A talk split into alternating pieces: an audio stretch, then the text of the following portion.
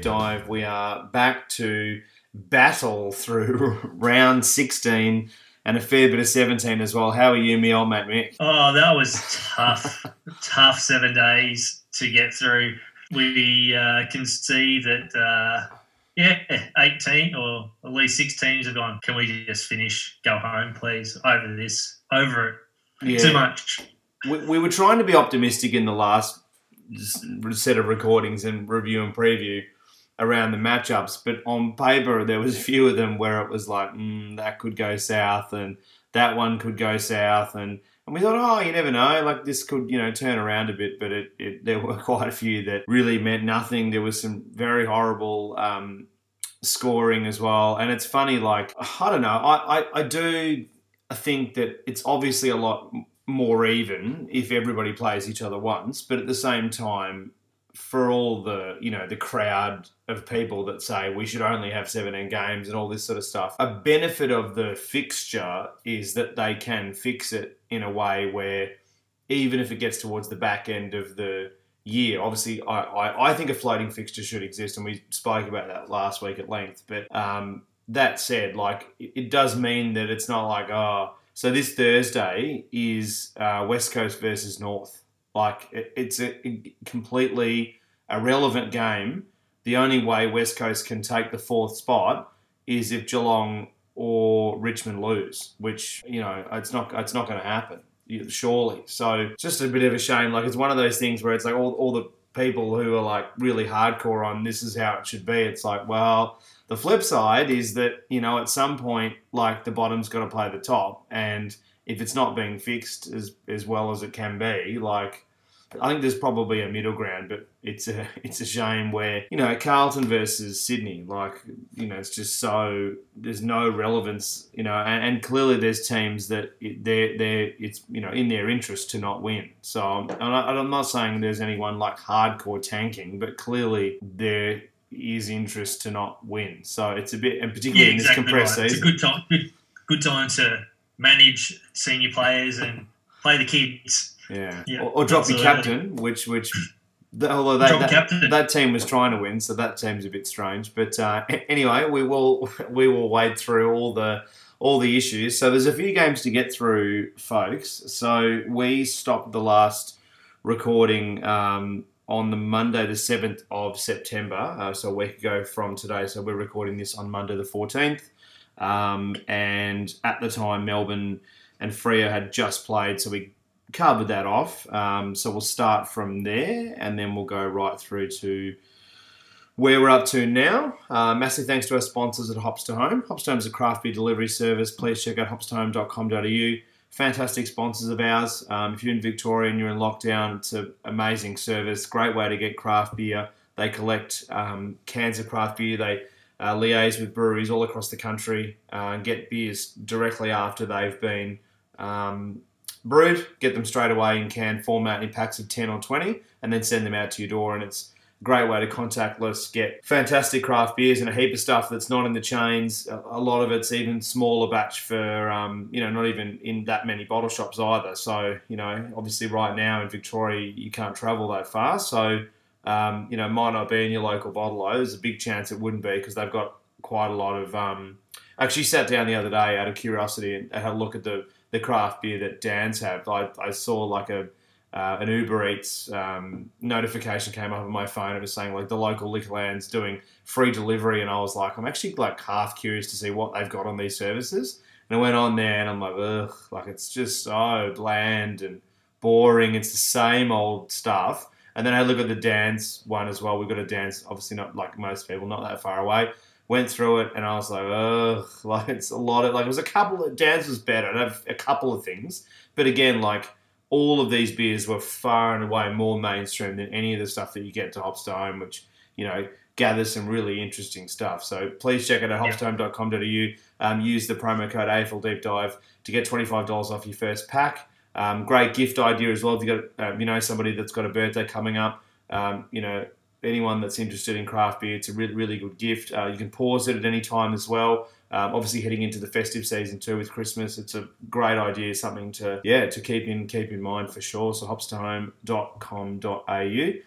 Please check out Beyond the Game TV as well, our partner, old mate Ed. Obviously, we would normally do all the video stuff with him, but we're obviously still doing it remotely, which I think sounds like it's going to be for the rest of the season because technically the lockdown doesn't finish till after the grand final. So we might be able to do some of the postseason stuff with him, but... yeah, please check out his content. He's got a lot of good AFL stuff, but also NBA playoffs. He's doing a few bits and pieces around the NBA. Also covering NFL, obviously, that's just started too. So, yeah, definitely check out his channels on YouTube, Facebook, Beyond the Game TV. Very switched on operator, our man Ed. Our man Ed, yeah, absolutely. Yeah, some sports there, particularly NBA, a lot more interesting than the AFL right at this second. Yeah, well, let's remember, we completely forgot to do it last week, and then we did it on the phone. I don't know when we did it, but we should do like a little NBA thing, maybe at the end of the preview, once we've had a bit of a break in between the review and the preview. A little bit of NBA corner. So first game, Crows and the Giants. So this game was okay. So we tipped the Giants. We thought, look, like both the Giants games, I tipped them both times and lost them both times. I just thought they've got to win these games. I know we both described how out of form they've obviously been, how problematic their game plan's been, how questionable the re-signing of Leon Cameron's been, and then obviously the Canelio dropping and so many different elements, right? And we'll get into them. But this was a very strange game. The Giants were so slow to get out of the blocks. I mean, at one point earlier on, they had, their star forward who's wanting massive contracts. They had him in defense just to get his hands on the ball. Like, this was embarrassing from the Giants, really. Yeah, and I guess it's the nature of where we sit at the moment. It's hard not to talk about what's happened just recently. This is 2 games ago, but... Yeah, they were horrible in this game. Again, it's not to take anything away from Adelaide. Adelaide, again, can't take.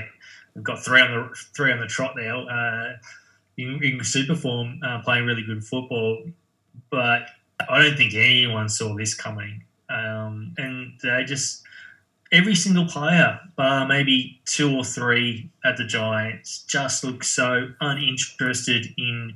A, playing football, yeah. But more importantly and more scarily for the fans and the coaching panel, they don't look like I want to play for the Giants.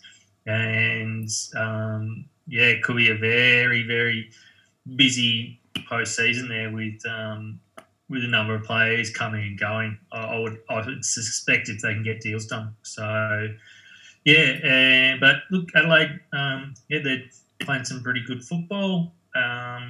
Obviously, they've been fortunate coming up against teams that aren't thereabouts anyway. So you take a win when you can get it, and hopefully build on to the end of the year. But yeah, it was entertaining enough game. Yeah, it became fun. It became a decent game. I wrote in my notes. The game became fun. Like it started off the Giants are really average, but it became a lot of fun. It was watchable. Yeah, just 2 teams desperate to get 4 points at no matter at what expense.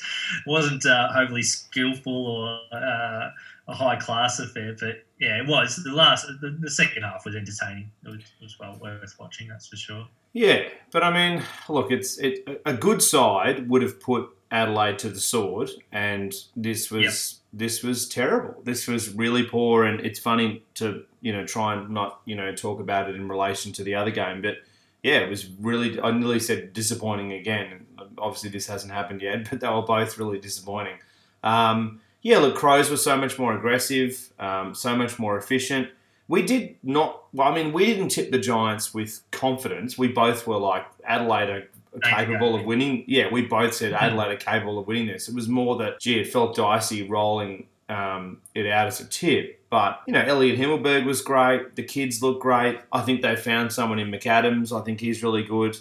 I know I was making fun of Fox Footy with, is it Sholl? The Adelaide, where am I? I'm trying to find his name here. Yeah, Sholl. No, it's Sholl. Sholl. Sorry, I wasn't sure there was a C in there. But he was really impressive as well. The kids look good. They're fun. There's clearly going to be some retirements and there will obviously be some exits as well. But, it looks like that they've got you know, a tapestry to work with. And they're heading into a very strange territory now, Adelaide, where it's actually the first time in history. I saw this from Sir Swamp, the very good stats person on Twitter, around this is the first time a team's gone, 13-0, whatever they were, so many losses, and then now won the last 3 in a row at the back end of the season. It just doesn't happen. Like, statistically, where a team's been so bad, they're not going to start winning games towards the back end of the year. And it does beg the question, I want to be positive about Adelaide, but it also does beg the question of where has this team been? Because, a lot of these people were playing earlier in the season when they looked dysfunctional and unhappy and disinterested and Crouch brothers are a prime example. They've played really good football for the best part of a month now, and it's like, where were they for the rest of the year? Not being able to play this type of football and obviously wanting out, which is probably still the case. It begs to differ. The big question marks over both of these clubs is the culture more than anything, I think, which you and I have touched on it numerous times throughout the year with both of these teams about the culture. Yeah, and not to be too cynical, but the cynic in me would say that the reason why some of these mature age players have started to improve in the last month is because of trade value, is because they're not getting another deal if they look like shit. Exactly, yeah. So for the audio listeners, Michael indicated a dollar sign with the hand. Hey? Yeah. Oh, sorry, I keep forgetting. There's an audio format I'm as well. Joking. It was funny to do it like that. Cash. He indicated cash with his fingers. But no, so look, a fun game. But yeah, Giants are truly really average. And then after the next game, that is the true battle of the busted ass, which we'll get into. But look, great pressure. The Crows kept the ball inside their 50. For way longer percentages of time than they've done through this year. It's not a stats podcast, but the numbers were crazy in terms of how much better they were in the key indicators, pressure, and holding the ball inside 50 and marks inside, all the major stats that matter. Not the stats of yesteryear of hit outs and stuff, which don't really make that much of a difference nowadays. It's more the ones on modern football. That they had. So, yeah, it's going to be very interesting. I mean, it's very hard to judge the Crows in that, a stack of these players are probably, A, not going to be there, whether it's retirement or trade. But, yeah, it's going to be very interesting. But the Giants, obviously, in this game, embarrassing. So slow. They looked lethargic and bored, really. Which... Yeah, exactly right. At least with the Crows, they're going to go into the end of the season and pre-season with a winning mentality. Yeah. So the young kids are going to feel very confident with Nick's at the helm and knowing that the systems are working, whereas the Giants are going the other way. They're going losing mentality. They're going to probably lose a lot of players or at least a handful, just like Adelaide. Then you got to rely on people really believing in Leon Cameron for the next couple of years, which some of those senior players are going to be probably reassessing where they stand with that, especially if they do see some players leaving on at the end of the year. Yeah, and I think the major thing we've been really critical of the Giants is similar to Melbourne, and the irony is they play each other, and of course they're the two teams trying to get the 8th position, which is very sport has such a funny way of putting these scenarios together. Particularly now that I know that they did put the fixture later, but still it is hilarious that it fell that way. But that said, they've got some of the same deficiencies in that it's more individual, their game plan. It's even though they're trying to coach that out of them, it still doesn't seem to work. It still is so much focused on single ability. It's they just don't seem like they want to play team football, and that's a massive concern. There still seems to be a bunch of these guys that want to be the hero, and it's not as bad as Melbourne, where you watch it and structurally it's just Benny Hill football. But it's where they're all, you know, running, chasing for the ball, and it's like, what the hell are you idiots doing? Like, it's going to go out that way. Like, it's so bad, but it's car crash stuff. But then, like, the Giants have a little bit more control, but there is elements of that in their game, and that's a concern. But anyway, but we'll talk about that. We don't want to go too much into it because then we'll have nothing to say about the other game. But, yeah, look, Elliot Himmelberg, you know, obviously Himmelberg, you know, great player in the Giants at times, and his brother looked great. I thought he was really, really good to watch. But, yeah, outside of that, I mean, I don't have too much more to say. Whitfield looked better. They played him in a better position at least. I think the role that they've given him at times this year's been strange. It hasn't worked. I know it's funny. Like, I know Jacobs is not a great ruckman. I know he didn't do that well. It's funny, like our man O'Brien, who from Adelaide, who obviously had the hilarious incident this year with Nick Nat when he tweeted his notes about him and all that stuff. So funny, but that, like, he's obviously like, the irony is, like, Jacobs gets dropped and then they bring Mummy in, and then Mummy gives away 800 free kicks and costs them the game. He's horrible. He's terrible, and we'll get into that. He in the other game, he literally lost them the game. Yeah. I'm willing to back that to the hill, but the you know, they bring Jacobs in. They drop Jacobs, and, like, I know he wasn't great in this game, but he wasn't terrible, and I don't know whether the coaching group looked at it and they thought, well, you know, he lost to O'Brien, blah, blah, blah. And I'm sure it's more, you know, nuanced than that, obviously. But that said, like, O'Brien is a good ruckman. Like, you know, he has benefited from, you know, taking that number one role. And jokes about him aside, early in the season, it seemed, you know, like he was a bit of a joke, really, with the Nick Nat thing. It was embarrassing. But then since then, jokes aside, he has been really good. And in the last month, he's been fantastic. So, yeah, absolutely. Yeah. I agree. Anyway, but we'll keep moving because otherwise we kind of tap into elements of the other games. Yeah. But, yeah, so 59-47, Crows winning that by 2 goals. They probably should have won it by more, really. But, yeah, anyway. Blues, Crows. 20s. Yeah.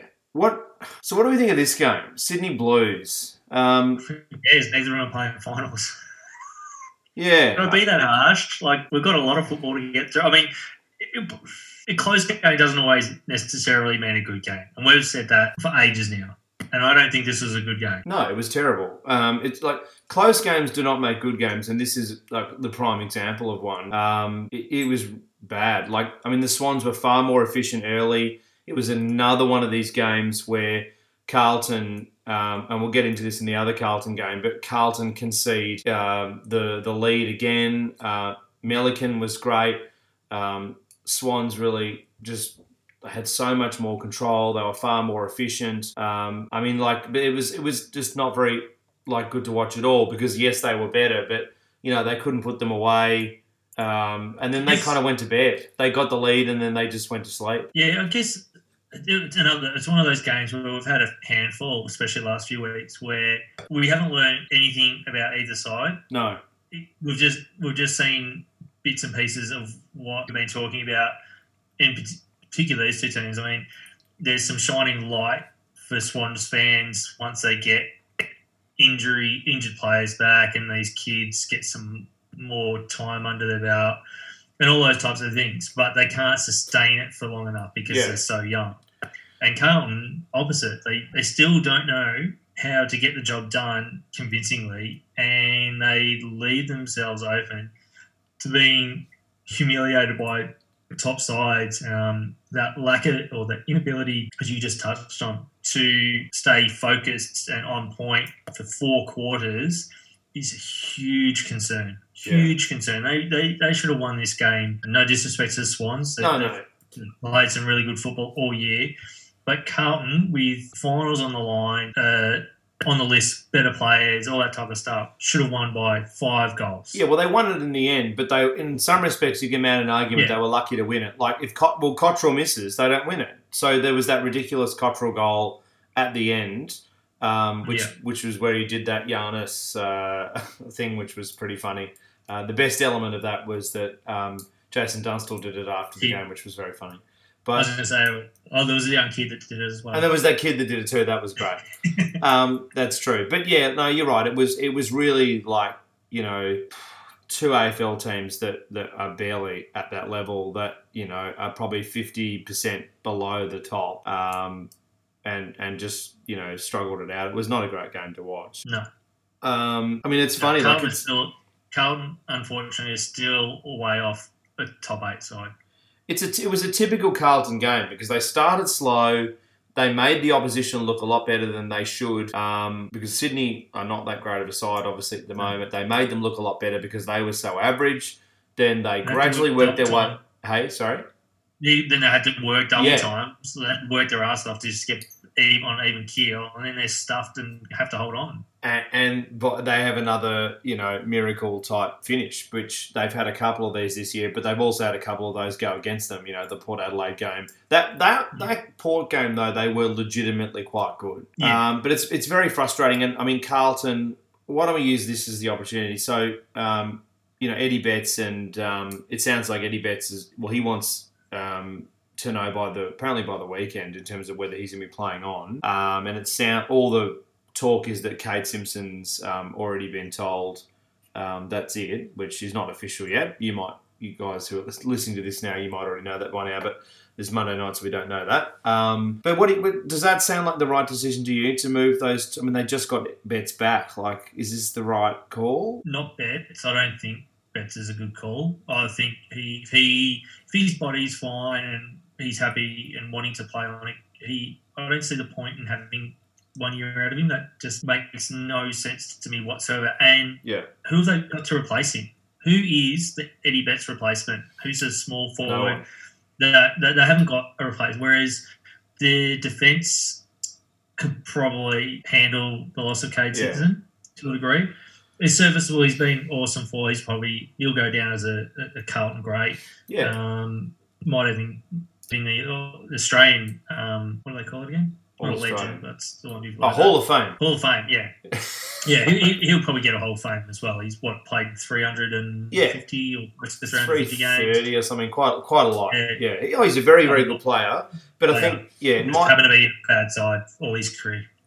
It might be time to let somebody else. I think they do have a few players that I think would be good to run through that role. Would you agree with that? Yeah, absolutely. Yeah, I've got no problem with whether it's his decision or the club's decision to move him on. I think that call has to be made. He's 34 from memory. Yeah.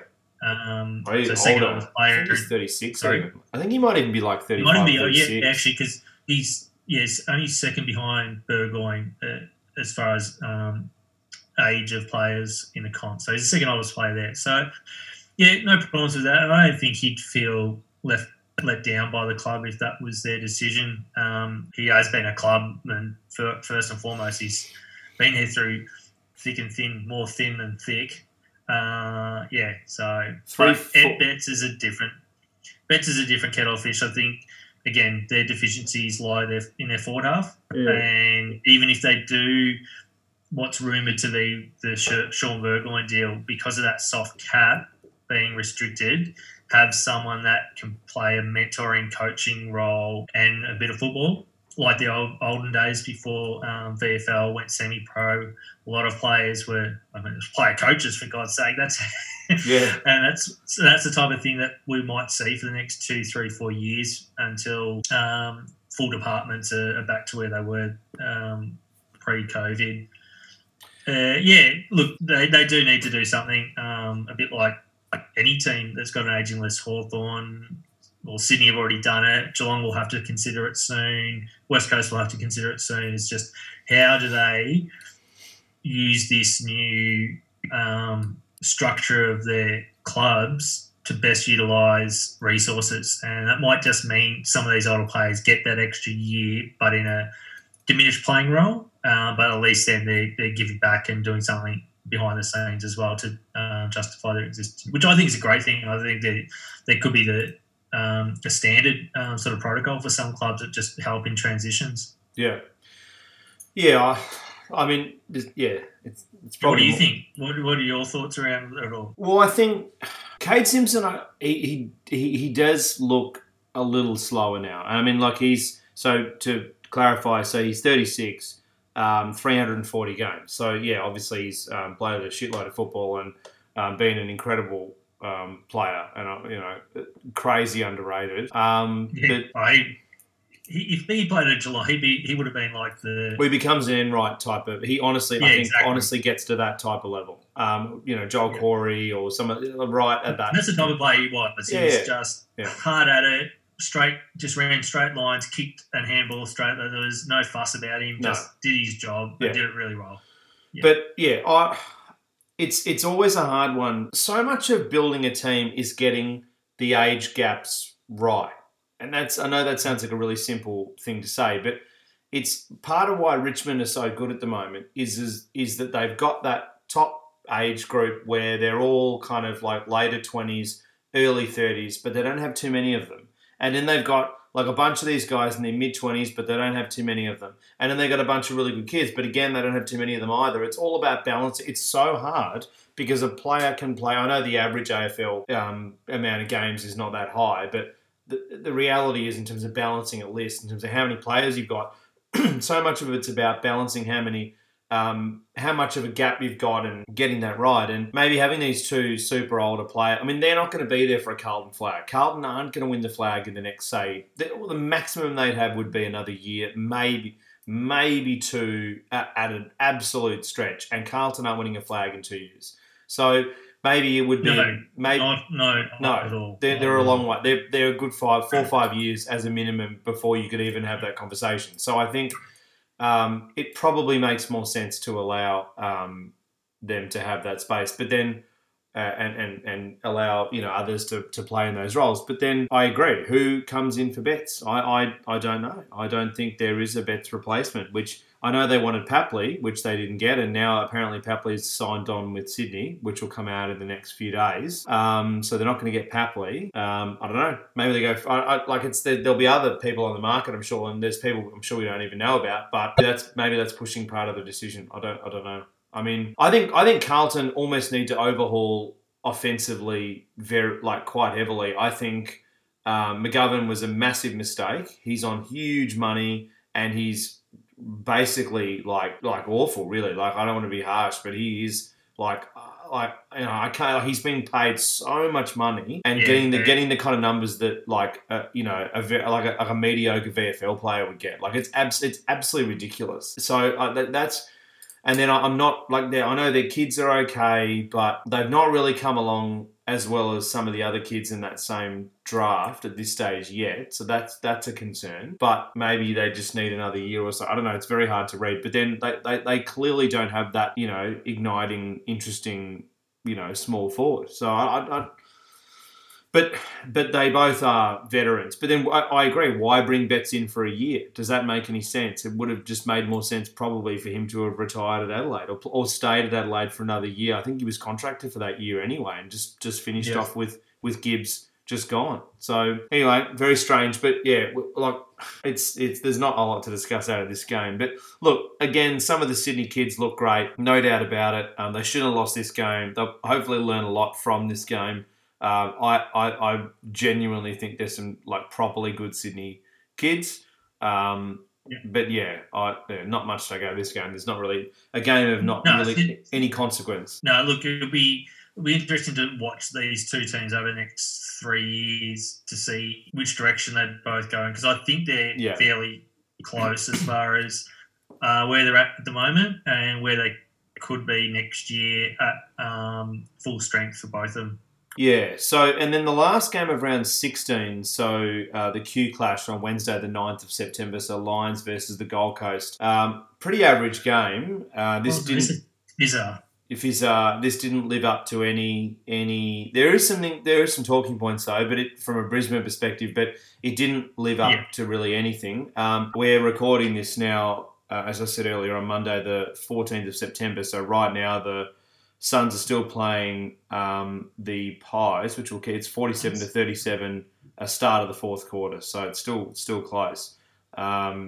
But going back to this, so the Gold Coast, they just didn't look anywhere near it. They looked really average, and like they just need to go. And it looks like I watched the first half of that Collingwood. That's why I bring it up, the Collingwood Gold Coast game, and they looked like they were better, but at the same, in this game, like, they just needed to get back to doing basics well, and you know they were trying to be flashy, and it's a lot of that rubbish that's crept into their game over the last month, which we've commented on.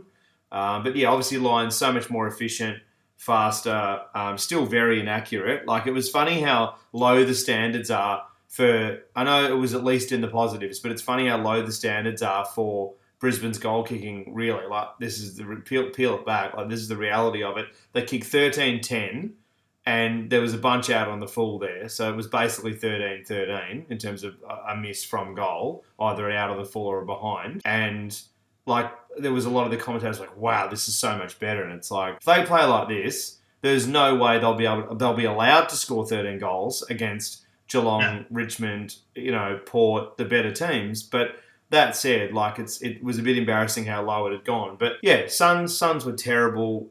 What did it take? I mean, I've got a couple of things, but what takeaways did you have out of this game? Like I mean, it obviously didn't mean anything in terms of the ladder, really. It meant that Brisbane could hold on to that top four spot for sure, so they had to win it, but pretty nothing going. No, once again, I mean, you covered most of the points. I find that the fatigue really must be setting in with these young kids at the Suns, because they're resorting to fancy stuff because they think they can get away with it, but yeah, not realising they're that split second slower to act and react. So the fancy stuff looks really horrible, and that just comes with time, composure, experience, and just a number of pre-seasons of building up that tolerance to a long season. So we knew that was probably going to happen. It's just disappointing that we're seeing more of it at this stage of the season. It's sort of this year's starting to look like previous years in a way. They're much better, don't get me wrong, but there's still a lot for them to learn. And yeah, Brisbane, once again, they score that because the opposition allowed them to, not because they're better or playing really good football, and that forward line is dysfunctional. And yeah, something you brought up offline the other day when we were having a chat, I think it should be a stat now. Goals, behinds, out of bounds on the full, because there's no pressure on forwards, because it's not a stat for them anymore. And this is a generation that is obsessed with stats. Yeah. Everything's stats. It's drilled into them by coaching and at training, and there's no black mark against their name for the amount of times they kick it out in the full, which is probably more times than they kick a goal. So I think it should be brought in. And anyone at who does the data for the AFL? Champion Data. Make it a stat. Out on the full. Kick it for goal. Well, that puts the pressure on everyone. It would embarrass some people for sure, because this there were some horrendous misses. We'll go into the Rayner one. So Chris Fagan looked like he was ready to tear his hair out. That ridiculous, bullshit champagne chip kick that was arrogant. Arrogance. Yeah, it's a really good way to describe it. I was trying to think of the best way, but that's probably the best. Horrid miss from Rayner. They still lack so much polish, and that's going to cost them. Like I just can't understand. Like, it just shows, as I said, how low the bar is when this is something we're impressed with. Like or not us, but the audience in some respects. But yeah. Well, Jared, the other thing to take out of this game is the bad sign as well. Jarryd Berry doing his shoulder, so he's going to be pretty hopeful that he'll be back for potentially first week of finals. They've said that. Yeah, I mean, I've heard a few. I reckon. I think the second week. Yeah, I think that's what I was going to say. I think he'll be back, but he'll be back. I reckon that's going to be pushing it for the first one. It's going to be similar to Lynch. For Richmond, they've both got a similar length of time. But McCarthy got that horrible cork as well, and I just wanted to say, that was a lot of toughness to play through that cork and come back on, because that was a horrible cork. Hasn't he been a great pickup for Brisbane? Oh, like, so we probably haven't talked about him enough throughout the year. Last year we did a bit. Cats. Yeah. Yeah, and now he's integral for them. I mean, I'd be getting in his hand in front of goals more than any of the other players if I was Brisbane. Yeah, I always did wonder, like, he did chop in and out of the Geelong side, so I understand why he left, but I always did wonder whether you play him over Myers or somebody like that. I'm not sold on that totally, but it hasn't mattered as much because Hawkins is so good and, you know, the mids have been scoring as well and it hasn't made that much of a difference. But that said, like, excellent player, very, I think, underrated. But, yeah, not much to take out of this game other than, there's a fair bit, but from a Brisbane perspective, but from a Gold Coast, really nothing. Yeah, they were terrible. Looks like they're better in this game tonight. But, well, I saw the first half, they were better, but, yeah. But horrible from Rayner. Got to hope that something like that is a wake-up call. But this has been going on for weeks. So, you know, I looked at it afterwards and I thought, well, hopefully this is a wake-up call where, you know, the coaches afterwards didn't look happy at all. It was funny with the win and they all looked pissed off. So you got to hope that, you know, in the rooms during the week, I know they don't have much time to review things at the moment. But, yeah, I don't know, like whether they can, you know, I just hope the penny drops because it would be such a shame if Brisbane blow this chance. I mean, you know, when they're probably never going to, maybe next year, because, you know, the reality is COVID's going to continue into next year. It's highly, highly, highly likely. And we're probably going to get the same kind of season that we got this year next year. And then the following year, maybe, then it might start to resume to some level of normalcy. But, you know, it's what a chance to blow to have the grand final in your state. You've been able to go home each night. You know, you've had a far more normal season than virtually everybody else. It would be such a shame to blow it. But well, maybe that's the problem. Maybe that is the problem. They're missing the travel because they're so used to travelling every second week. And this... They're just getting lazy because they're staying at home all the time. Maybe that's what it is. And now there's no finals in WA as well, just to update the listeners who may not have seen that. So everything's going to be played in Queensland now. They've said that, haven't they? The quarantine restrictions in WA haven't changed enough for games to be played there and get around in a week. Or less than a week for the following round of finals. So, yeah, all in Queensland. So well done to the AFL on making that decision a couple of weeks ago. Yeah. I think it's funny, just back over that for a second, I read an article in the paper today about commuters that are apparently this is a real thing.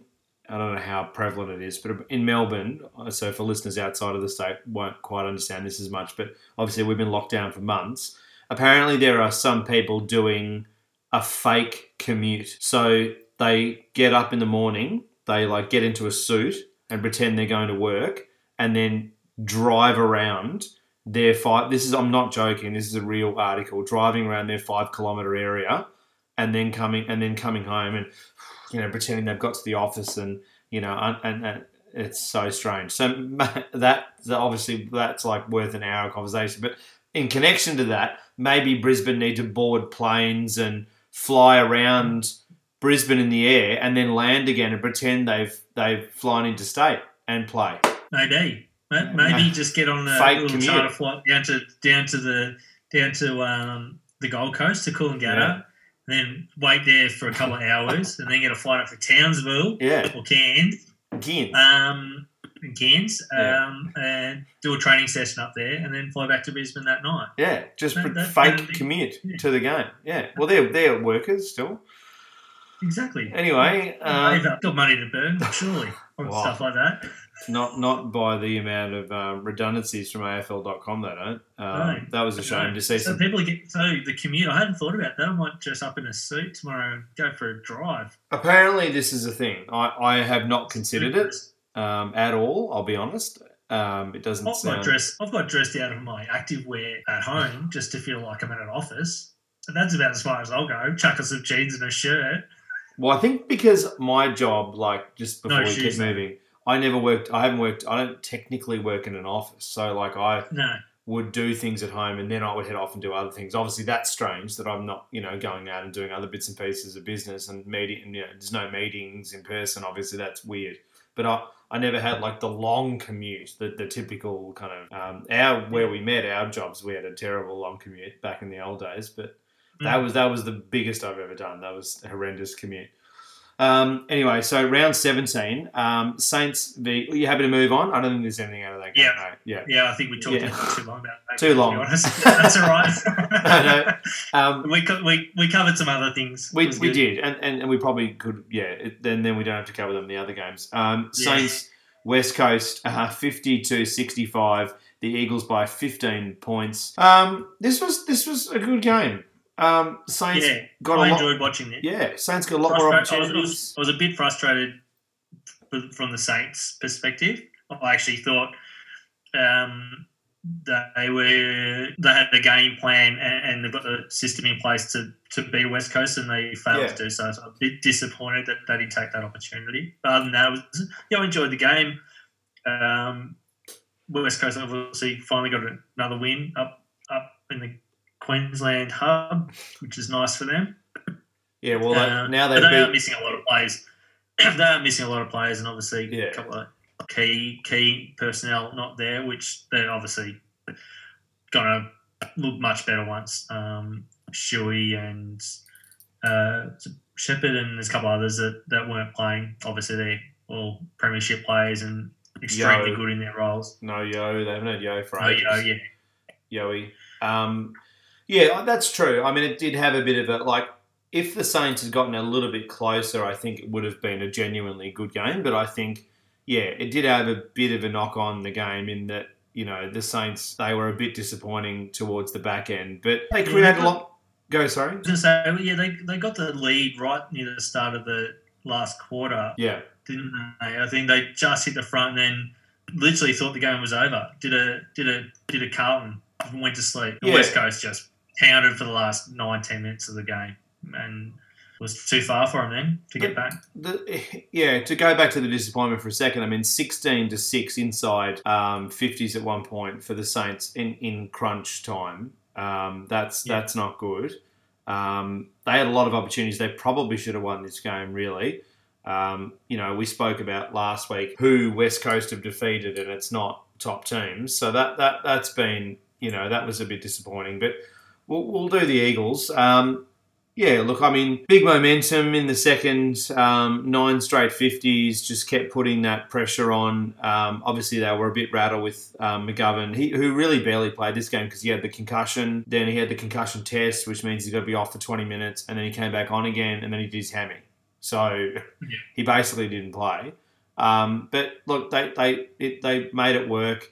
It was a very patchwork kind of win, but they got it done. There's definitely, clearly, as you said, their best win in Queensland by a mile, but that's probably not that big of a thing. But they have had some horrible losses and a couple of okay wins, but they did blow the lead for a bit there and let the Saints back into it. It was a very strange game. It did feel like very one strange. Of those games that nobody wanted to win. But Nick Nat, animal, he was so good. Him and Kelly were probably the two players that really wanted to win this game more than anyone else on the field. Yeah, best game that I've seen Kelly play for his new team in the Eagles, and Nick Nat just continues to move towards another All Australian. Guernsey, I think he's been the most consistent ruck for the year now. Oh, he's the All Australian ruck. I can't see how anyone. Grundy's nowhere near, and Gawn hasn't played enough footy. No way. And he just brings his team into it either by giving clear passage with his tap work or more times than not he's like, I don't trust any of my teammates. I'll just do it by myself and take the ball out of the air and kick it to advantage. He's fantastic to watch. It's so good to have him back at playing consistent football and his body holding up. Yeah, and the other thing too is like his performance in crunch time and when it matters is really important. That's been a bit of a knock on his career at times, but 9 clearances and 5 in the last quarter when it was tight. Yeah. So he's there's always been that bit of a knock on him as well that he probably doesn't perform as well in red time when he really needs to. But he was fantastic. Gaff stood up too in the second half. Yeah, Gaff a lot of good possessions and clearances. 100%. Yeah, that was probably the best I've seen Gaff play for some time. But yeah, I agree on Kelly definitely. Like this was I had that as well. Like this was easily the best Kelly West Coast game by a fair way, I reckon. Mm-hmm. Jack Steele. So Jack Steele obviously has been fantastic. He's had such a good year. Do you reckon he can finish in the top five of the Brownlow? Like I kind of feel like I've got him top three. I reckon he's a real smoky.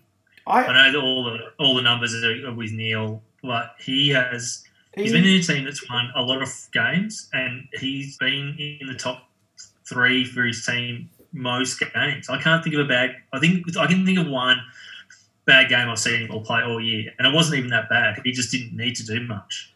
No, it's funny. He was dominant. It's interesting that you say that. I was going to go that far, but I mean, like. He's actually not that outside of a smoky. Like, I actually think he might finish third below either Neil or Boak. Yeah, very interesting. But he was, again, fantastic. And is he the future captain? That's going to be interesting whether they move.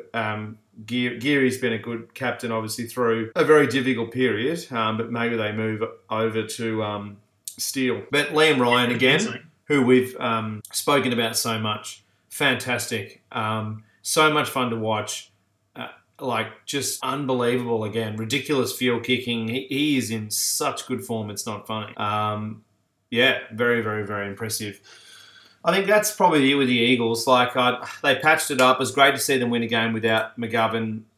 You know, obviously, like, you know, that's been their Achilles heel. If you take McGovern out, I'm sure in the meetings with, you know, with Richmond and Geelong, when they talk about playing West Coast, if you can take McGovern out of the game, you're halfway there. And so to win it without him basically was really impressive, to be fair. Oh, absolutely.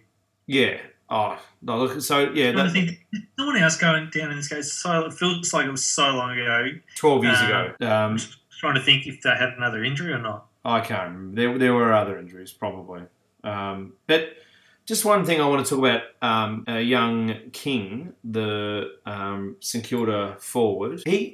One thing about him is obviously so eager, and he's an excellent forward. Don't get me wrong. And the two King boys, I mean, they're both going to like dominate the competition like it's not funny. But he does almost like overhunt the ball, so almost like a cat with a ball of string. So it. Or Melbourne, like, all trying to get to the one ball. Like, it all seems very... Like, he just needs to wait. He's very young, and it's not a criticism, but you do notice... I guess it is, but you do notice this. He'll figure it out, obviously. He's so young. But, you know, just there are times when it's better to leave that contest to your teammate further up the ground and then position further away. There are times when he... just needs to be in other positions. And that's, you know... Yeah, especially with someone like Membry, who is really good for that role, pushing up. He did that a lot in this game. I was very impressed with his ability to push up onto the wing and take good contested marks just to open up that space. But you're right, yeah.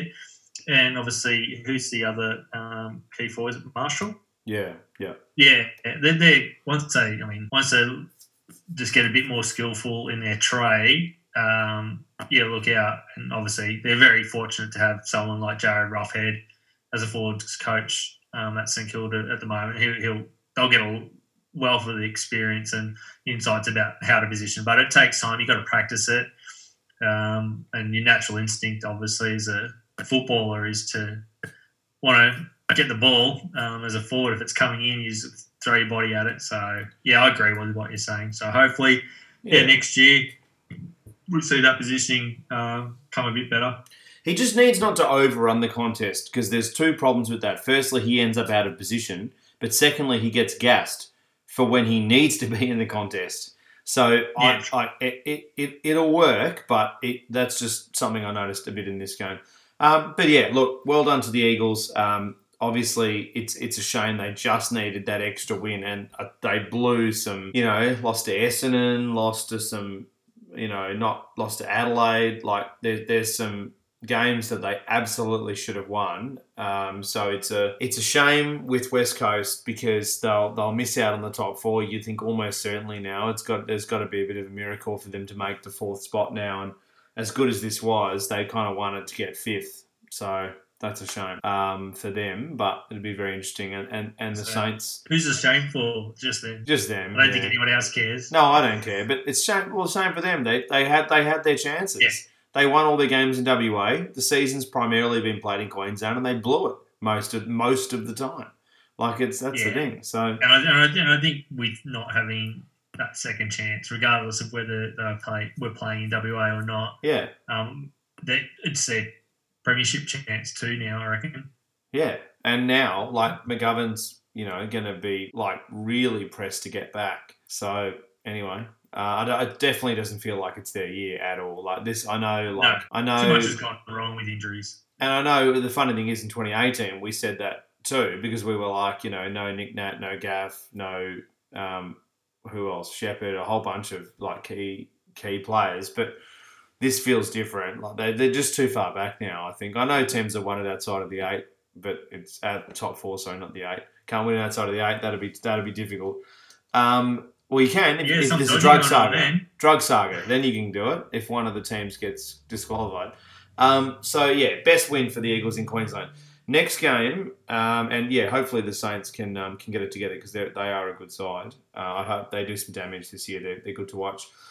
Cats Richmond. So this was obviously billed as the big classic game of the year. It definitely wasn't game of the year. 57-31, Richmond by 26 points. Where do you want to start here? What were your overall thoughts on this game? I mean, I've got a lot to talk about, but yeah. Yeah, we'll stick with our normal routine. We'll go with the Tiggs. I thought the game started as expected. A bit of an arm wrestle, a bit of a tussle, a lot of feeling each other out, like it was qualifying final, I guess, is the type of game it sort of reminded me of. There was that intensity about both teams, and just like two chess masters. It's like, we'll just move around, won't do anything crazy yet with our pieces. We'll just play it out and try and bluff them. And then the shackles came off a little bit.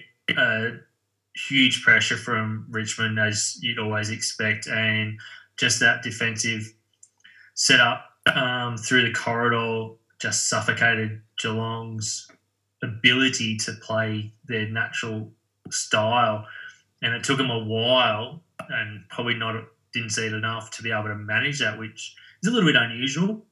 I think that's where your Selwoods and your Ablets you really miss, because of their ability to get to a contest and hit up a teammate that you probably couldn't see, most other players couldn't see, to open that up and break through these defensive structures that Richmond are so good at. So, and to Richmond's credit, they were able to just do it from the whole game. The other teams try to do this, and you go, geez, they're doing really well, only for it to break down. And then Lynch, obviously, with that injury, Rewalt stood up huge, his best game for the season when it mattered, which he often does. When Richmond need him to, big games, he loves the stage. And then obviously Grimes, animal. Just he's a modern Scarlett for me. He's just so good at playing every type of defensive role. I thought Cochin was a solid contributor in the midfield. Lambert was really, really good. Baker was good. He was very good. They're just so poised and balanced across all lines at the moment. If one of their players that has had a good month sort of drops off, there's two other players that are ready to step up. So, Tiggs were impressive. One a bit more convincingly than I thought, but I'm not surprised that they did. It tends to happen, like, this late in the season, why push the boundaries too much when you got finals around the corner type scenario? And they're higher on the ladder as well. They were really good at nullifying Dangerfield, Menegola, Guthrie and Duncan's influence on the game too, which is huge. Well, so we both tipped Richmond. I was shocked to see on the ESPN tips thing that Richmond, only 29% of people tip Richmond. So that's... 71% of people thought Geelong would definitely win this game. I don't know. I felt that Richmond would win. The other thing as well was that Geelong had been up for a while. It felt like, as great as they've been this year, that they were due for a drop. We don't see those big, long winning streaks that often anymore. It's too hard. It's just too hard. But these short breaks do. Richmond coming off a long break, which it's not like the bye week where, in terms of a normal season, Geelong, for example, so often loses after the bye. That's not the reality of this anymore. And Richmond doesn't seem to have that deficiency. But they were able to lock the game down, choke the game, and it's funny, the two styles of, control versus chaos, the Geelong control versus Richmond chaos won. And if they play like this, they'll win the flag. There's I cannot see another scenario where that doesn't happen now. If they play at that level from here, who's going to stop that? It's when you've got, and we'll keep going with Richmond, and we will get into the Cats for Geelong fans. There's a lot to talk about. But, get comfortable, because there's a fair bit to talk about in this game. Like, Bolter's ability to aid defence, it is, I know, like, in his role, he does swing in other ways, but he is, it is getting disturbing how good he has become. Like, I know, it's funny, the Richmond, to their credit, like, the Richmond fans called it early, and I said, I was like, just pour a glass of water on your head, like, calm down. Yeah, you were an old school Richmond supporter, like, trying to play finals. I guess I'm older than older than them. Put a lid on it. Well, grand finals, premierships. No, put a lid on it. I'm in my mid 30s, so I've seen a lot of shithouse Richmond. You're right, I was the same too. I thought a lot of commentary around him was not unsubstantiated. It's not the right way. I wanted to see more. I wanted to see a bigger body of work from him before I jumped on that. And I have now, and I think, he becomes that versatile swing big man. They can play literally forward, back, or in the ruck. Yeah, and Lynch. So let's get into the injury. So Lynch, obviously not ideal with the hamstring. I think a lot of people have forgotten the timeline of this. Like, the amount of people that made a big deal of the Lynch injury in the media, like, I know they've got to make stories, but it's like, you realise that, they're playing Adelaide, which, they wouldn't have rested him, but now it's not actually the worst idea, so they don't play him, and then they've got a bye, and then, like in terms of the counting of the days, like, it's actually not that far off that he would play the first final, probably plays the second one, but it's not end of the world. The other thing too, it's low grade. It's the top. It's not a serious hamstring. It's just whether the only concern is because he's so tall. Yeah, it was a higher one. Yeah, it was a higher one, but it wasn't a big tear. It was a medium, so it's a low to medium grade. So they reckon that should be okay. But the other thing too, so Soldo, obviously, like, absolutely terrible for him.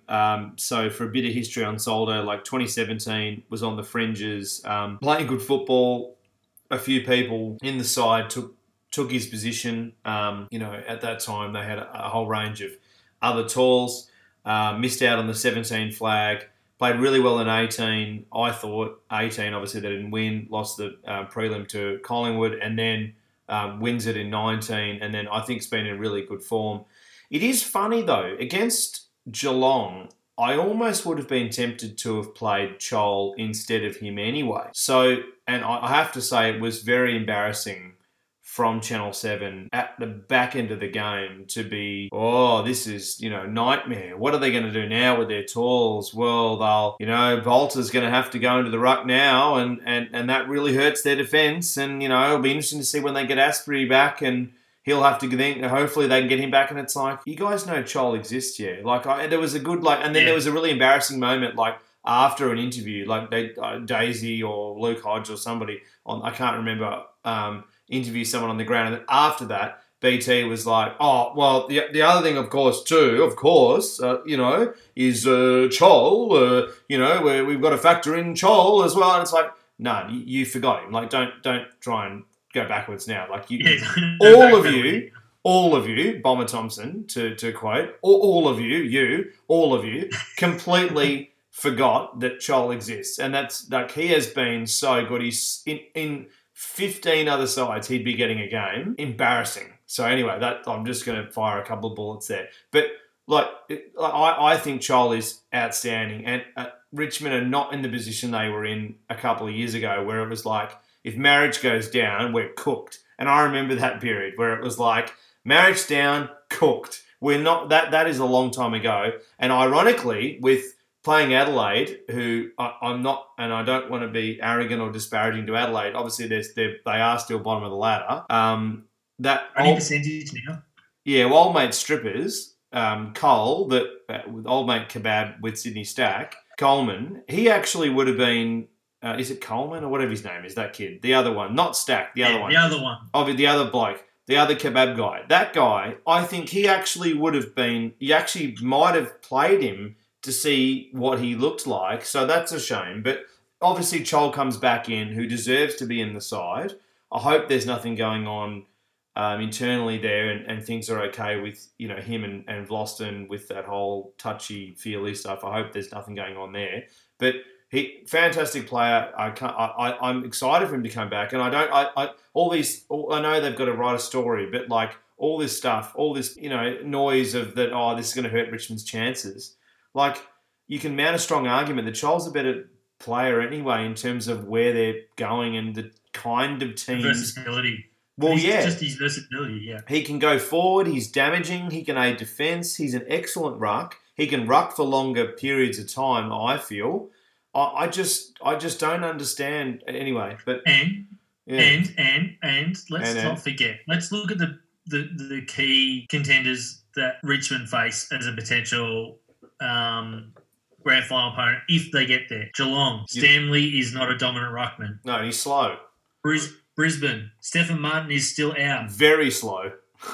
If he gets back. Port Adelaide. Yes, now we're starting to talk maybe, but again, he's a big boy, Lycett, but yeah, but you just got to nullify him, and either Chol or Bolter will beat him around the ground. Yeah, that's the thing. Which only leaves West Coast. Yeah, and they're so far off from potentially of getting to the grand final. Let's be honest, if they're not playing at Optus Stadium, so. Yeah, I agree. The noise, I know they're making stories, but make some stories with some facts, because these commentators are the first to have a go at other people where it's like, where are your facts? It's like, well, you write a lot of bollocks all the time. The other thing too is, like, guess what? Hit-outs, to a large degree, mean nothing.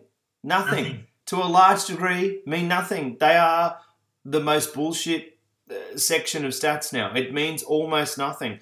Like, recently, there were multiple other games where the opposition ruckman, we spoke about last week and the week before, where the opposition ruckman was better at the hit out, but you just read the hit out. It's not. It doesn't matter. Like, it's anyway. That's another whole separate discussion. Oh, but no, Chol, I think, is a great option. But Richmond, is so good at avoiding stoppages. So this is the other thing. Like, obviously, that rolling maul of Richmond, and as we said, the Cats. Control versus Richmond's chaos. I was really impressed with Richmond's ability to drag long periods of time. It's not optically great to watch, but long periods of time where, hold the ball up, but long periods between those hold-ups where they've just wasted more and more time. That was really impressive.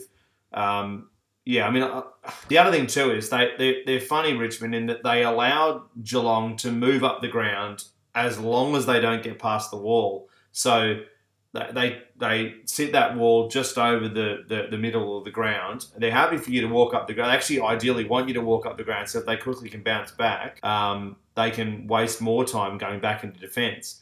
Yeah, I mean, if they ever bring in a rule where you can't go backwards too many more times, that's going to be a problem for Richmond's game plan. But, yeah, I mean, Geelong conceded 16 scores from turnovers.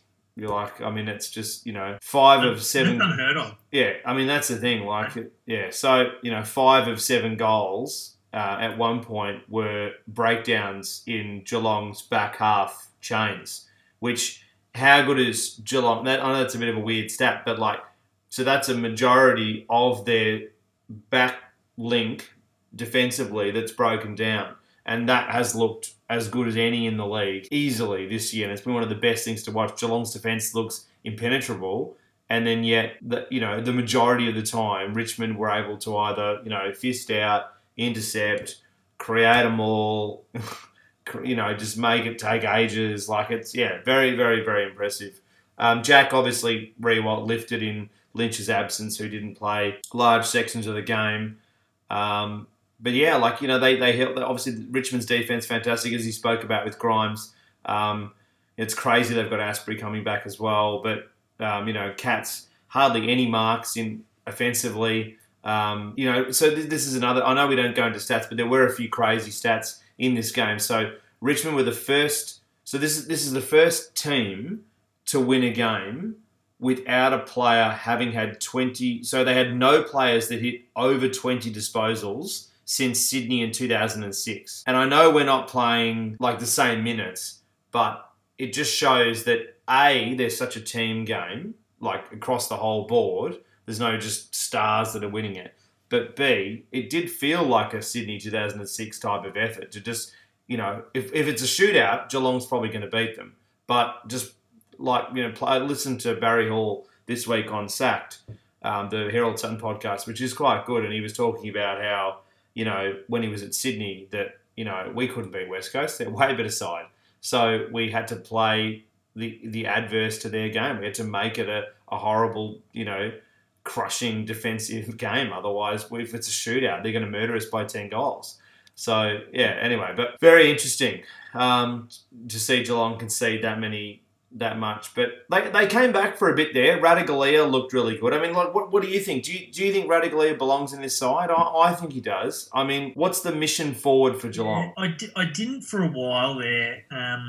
But you've got to take into consideration versatility and options in a game. It only takes one little injury, which we've seen, particularly this round coming into finals on the eve to key pillars in various games. Radigalia gives a chop out right around the field. Like he can play up forward, where I guess that's his best position because he's so hard to man up on, but he can play ruck for periods of time, and he's a big body in defence who's athletic. So as long as he can bring, if he was playing in defence, he can bring the contest and bring the ball to the ground. There's enough in Geelong. I mean, Geelong have got Stewart and Zach Tui and these types that can pick and run and all that type of stuff. So there's no problems there. It's managing now. Who do they drop for him, because I'd like to see Rampy stay. Rampy? Yeah. And have Rampy, Radigalia, Hawkins, Myers. Rampy plays for Sydney. Sorry, what were you? Where are we going? Sorry, Rampy. No, it's not Rampy. The other Sydney player that's now at Geelong. I didn't think it was Rampy. You're talking about he's injured. So late, Gary Rowan laid out. Rowan, sorry, yeah, not right. Yeah, so I was like. Rowan. Honestly, when I was looking at you, it was like, no, he's nodded. Yep, well, that's not the right player, but I'll just keep going anyway. In my head, I was like... Gary Rowan, sorry.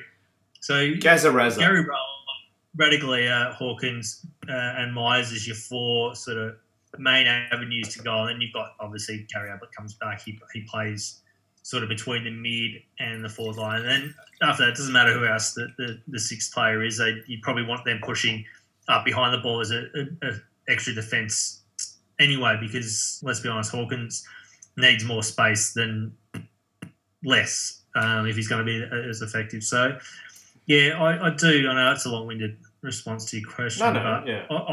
I think there's a role for Radigalia to play in the Geelong team, especially when we consider everything we've just discussed about some of the other teams and that versatility. Like Stanley, he's been very good this year in the ruck, I think.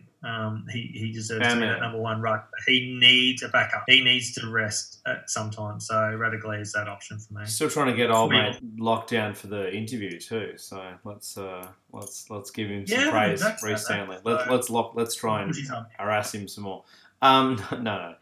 So look, great game. Well, not really bad game, but I mean, a great game in that. There was a lot to discuss, at least. It wasn't like, there's a few of these games coming up where there's literally nothing to talk about. We're going to bang through the next few. But, I think it's funny. with Radigalia's lift, it does... So I wrote in my notes, right? I wrote, with Radigalia's lift does beg the question Rowan late out. So by that I mean, can you play them both? And you've just kind of broken that down there. But it is a funny one. Cats have obviously so many good players, but it's so much of it's down to selection for me with those. They've got to... Ideally, they really have to keep Blixarves in defence. He has to be in defence. If they're going to come up against Richmond again, he has to be in defence. It has to happen. Yeah, that's a prime example. Doesn't matter what happens. That has to happen.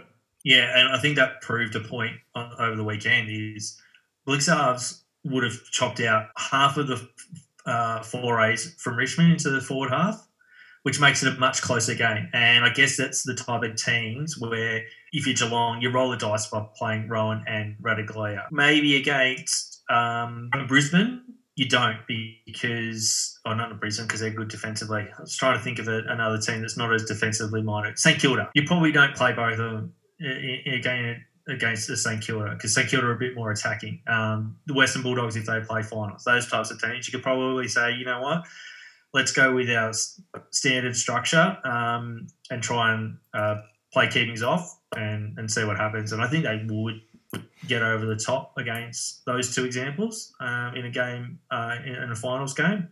But, yeah, teams who've got really good defensive structures and particularly defensive six, Brisbane's and Richmond's, you need to expose or at least make them work really hard. And if you've got another two forward options, that puts pressure on the back six. 100%. Of the 63 times that Geelong left their back half, they only scored 3 times from leaving the back half. So they scored in other ways, obviously, but like in terms of when you've left the back half to then proceed to a score, it only happened 3 times of 63. Yeah, and that'd be... It shows what the Richmond wall does. Sorry? Yeah. I was going to say that would be like a massive outlier for Geelong for this season. Yeah, it'd be such an outlier; it wouldn't be on the board. You couldn't see it. No. So, very very interesting game. Put it that way. I think Vloston as well was exceptional. I don't know. Does it put a question mark or a cross against the Cats for you? Yeah, I saw this discussed on a few other platforms. I don't think so because they're going to get more back before the back end of the year in terms of, you know, you'd think they'll get Selwood, they'll get a whole range of other pieces back, Tui, other things that'll help, you know, bolster up their side. It's concerning, definitely, but I don't think it's a huge red flag yet. Not in this kind of season and not with as well as Richmond played. But I think Geelong would hope to not play them in the finals. They probably are going to play them, and I think they'll. This was the pre-season guess. I think they'll play them in the grand final. But yeah, it'd be very interesting to see. But yeah, great. Look, not a great game. I keep wanting to say great game. Look, good game overall, but it had a lot, you know, of interesting nitbits. Something that had no nit. Good for talking points, not good to watch. No, exactly. Something that doesn't have either of those really was Fremantle North in the next game, 35-99. Freo absolutely murdered North. North are terrible, Fremantle are good, and I think are going to be quite good. Next. Oh. Yeah, only thing to come out of this, one thing, Jesse Hogan kicked 4 goals, well done, he's back. Give him the Brownlow. Give him the Colburn. He's back. The Brownlow. Well, will he stay at Freo is the biggest question. Did he, you know, is this something that he's just done to get a bit of, you know, not... Well, the defence was terrible. I hope he does stay there. I think him and Taberner could make a pretty potent combo up forward. Taberner's had a great season. It's like 5th or 6th on the Coleman for the year. So that's pretty good going for a team that's not going to be playing finals. Yeah, but nothing to take out of this. I mean, Hogan was quite good. You'd think he'll be, you know... It's funny with the whole... Can this side get it together with the Walters-Fife era is the biggest question that kind of came out of this game. But I think they can. I think I've been really positive on Freo's kids, and I think with a couple more pieces, they could get there. Yeah, I reckon if they can keep the core of this list that they got at the moment, so 80%, of that team for the next 3 years. I think that's all they need at the moment is probably 2 to 3 years. So obviously next year they have to play finals for that to work, and then make a semi or a prelim the year after, like that slow progression of success. And then I think they're a huge opportunity because, I mean, Walters and Fife have obviously got at least 3 years of good football left and then probably more. Yeah. Those two are pretty special players. Just disappointed that Mundy's probably not going to be around for that success. Well, Monday, probably not. It sounds like he'll go on, though. But North were horrible. North are horrible. They're the worst team in the comp at the moment. I think by far. Yeah, they probably deserve to get the spoon. Absolutely horrible. They've fallen away massively. Reece Shaw seems like he's got one foot on the West Gate. He seems very despondent, sad, upset. Why took the job. Yeah, he does honestly seem like that. He seems really depressed, which is some of the stuff that's hard to come watch. Out. Yeah, I mean, he's been super positive right up until the last 2 weeks, and to have such a negative sort of feel about everything, about his team and everything that's happening, he's just quite separate from his natural persona. I didn't think I'd actually see this from him, regardless of how low the team went. But to say that they're basically good enough for AFL, I don't know. You can feel that. I just didn't think I'd ever hear him say it. Lazy. They were just lazy, like lazy North defence, I wrote in my notes. Like they were just, bland and really unprofessional, I think. Yeah, so nothing to take out of that game, really. Good on Freo. I think they're going to come out next year and be a hell of a lot better. I hope they do well in the trade period. And North, would be very interesting to review them at the end of the season. Next game, Port. Actually, sorry, just the one thing for this game. You and I spoke about him in his first year, Davis Uniacke, where he always wondered why he wasn't getting regular game time and started to see the fruits of his hard work. I thought this year he's been everything that North supporters and coaches have wanted to see from him. And I think next year he's going to elevate himself to another level, especially if he can get a team around him to help. He's looking super. I thought I almost missed that note that I had on him. No, sorry, I didn't mean to keep moving. Yeah. It's not the most exciting game to discuss. Easy game to move on from, but I did wanted to point that out because he's been much maligned ever since he got drafted and not played the type of football like some of the other top 10 recruits from that draft have done. So good to see him playing some really good football.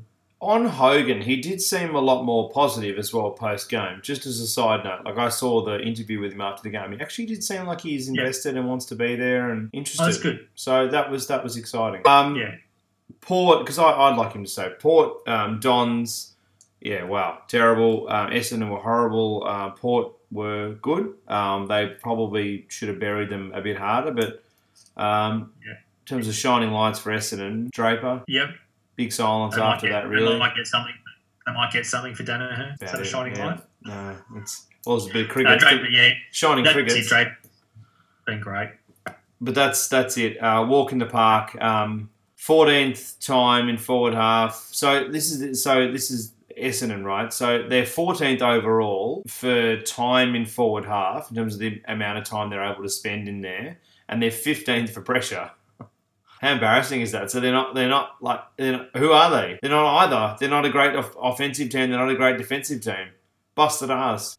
Disgraceful kicking, terrible from both sides really as well. Dixon missed some ridiculous shots as well. He was great early. There was that crazy mark where he took the mark with one hand. That was great with his enormous mitt. He was opposed against a 12-year-old who weighed about 50 kilos.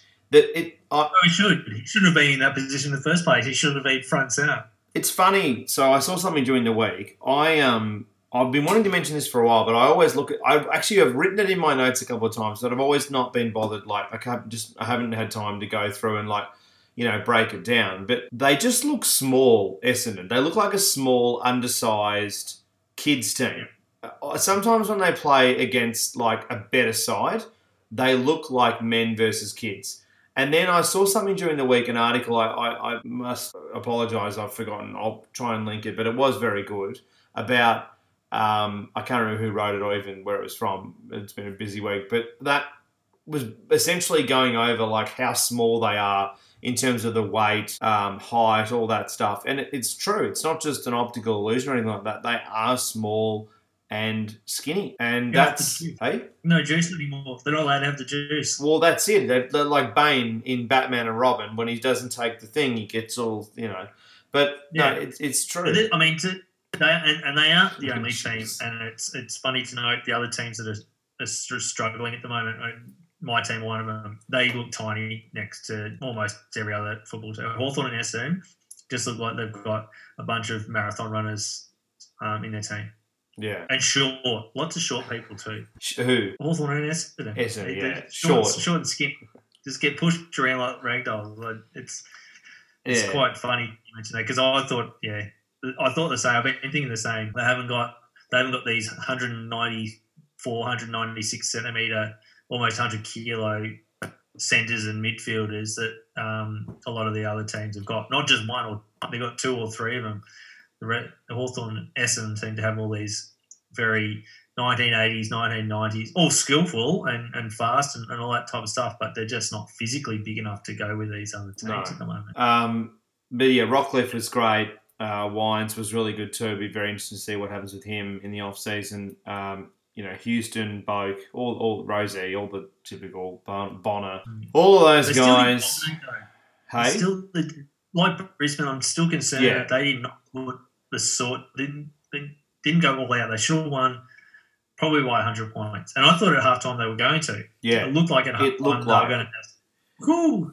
And get onto Highway 6, Route 66 at 1,000 miles an hour and just tear it up, but they didn't. Highway 61, referencing a very long Dylan conversation the other night. Dixon, so in connection to that as well, is Dixon kicked 2 goals, 3, which is not horrible, but if he does that in the final, he might cost them. That's the thing. Like it's still, I agree. I still worry about them not bashing teams, and they should have smashed Essendon. They are so much better, it's not funny. So they should really have belted them. Anything more on that game, or are you happy to keep moving? Yeah, happy to move on. I've just checked on the final score for tonight's game. That's how I'm over that game that we were just talking about. No disrespect to our listeners, but another horrible game for the round.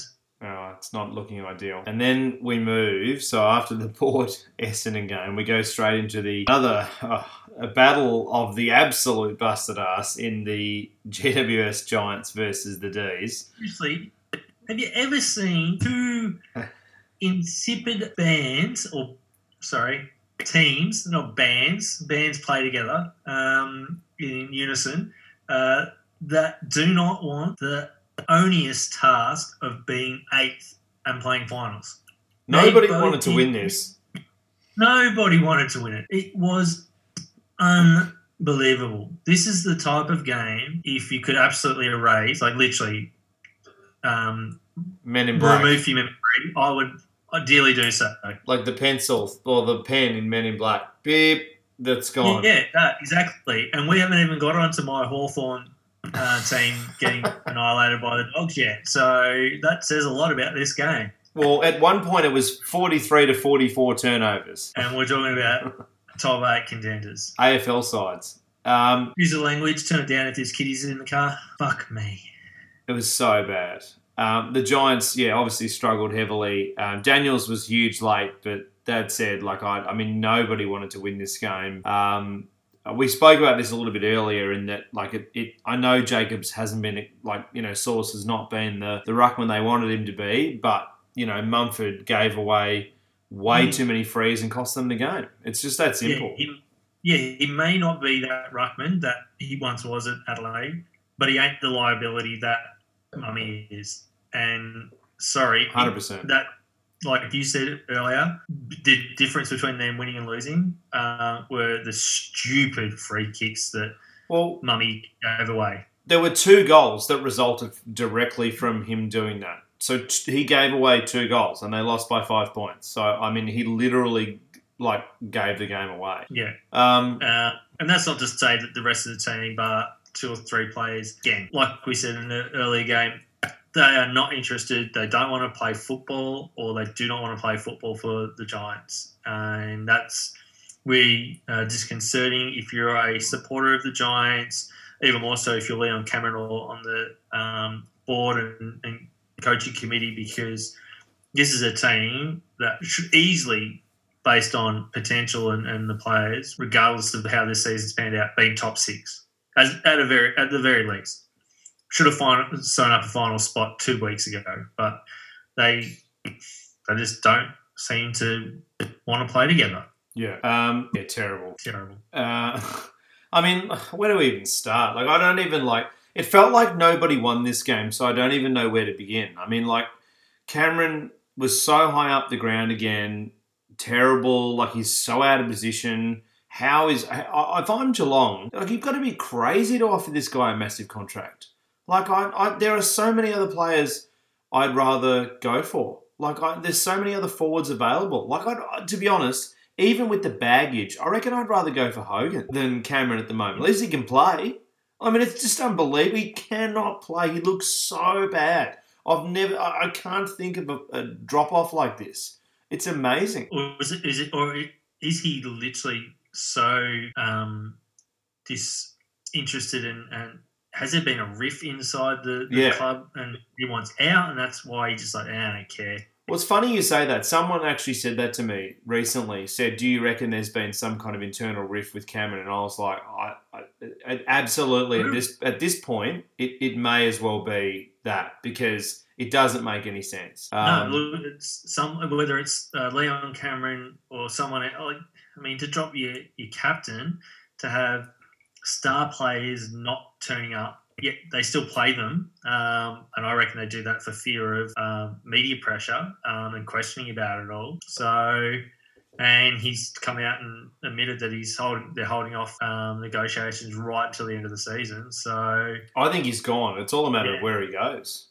I mean, yeah, absolutely. I mean, the thing about going to a team like Geelong or Richmond, not that Richmond are going, they're just using them as examples, is they've proven to get the best out of any type of player they get down there. So, I mean, look at Lockie Henderson's a great example at Geelong. It's all done, retired 2 years ago because he couldn't get his body right, and now he's an integral part of their back six. You wouldn't trade him out or drop him for anyone. Well, he hasn't been. The irony is their defence for this year has been so good he hasn't been getting as many games. But yeah, I agree. It's a good analogy.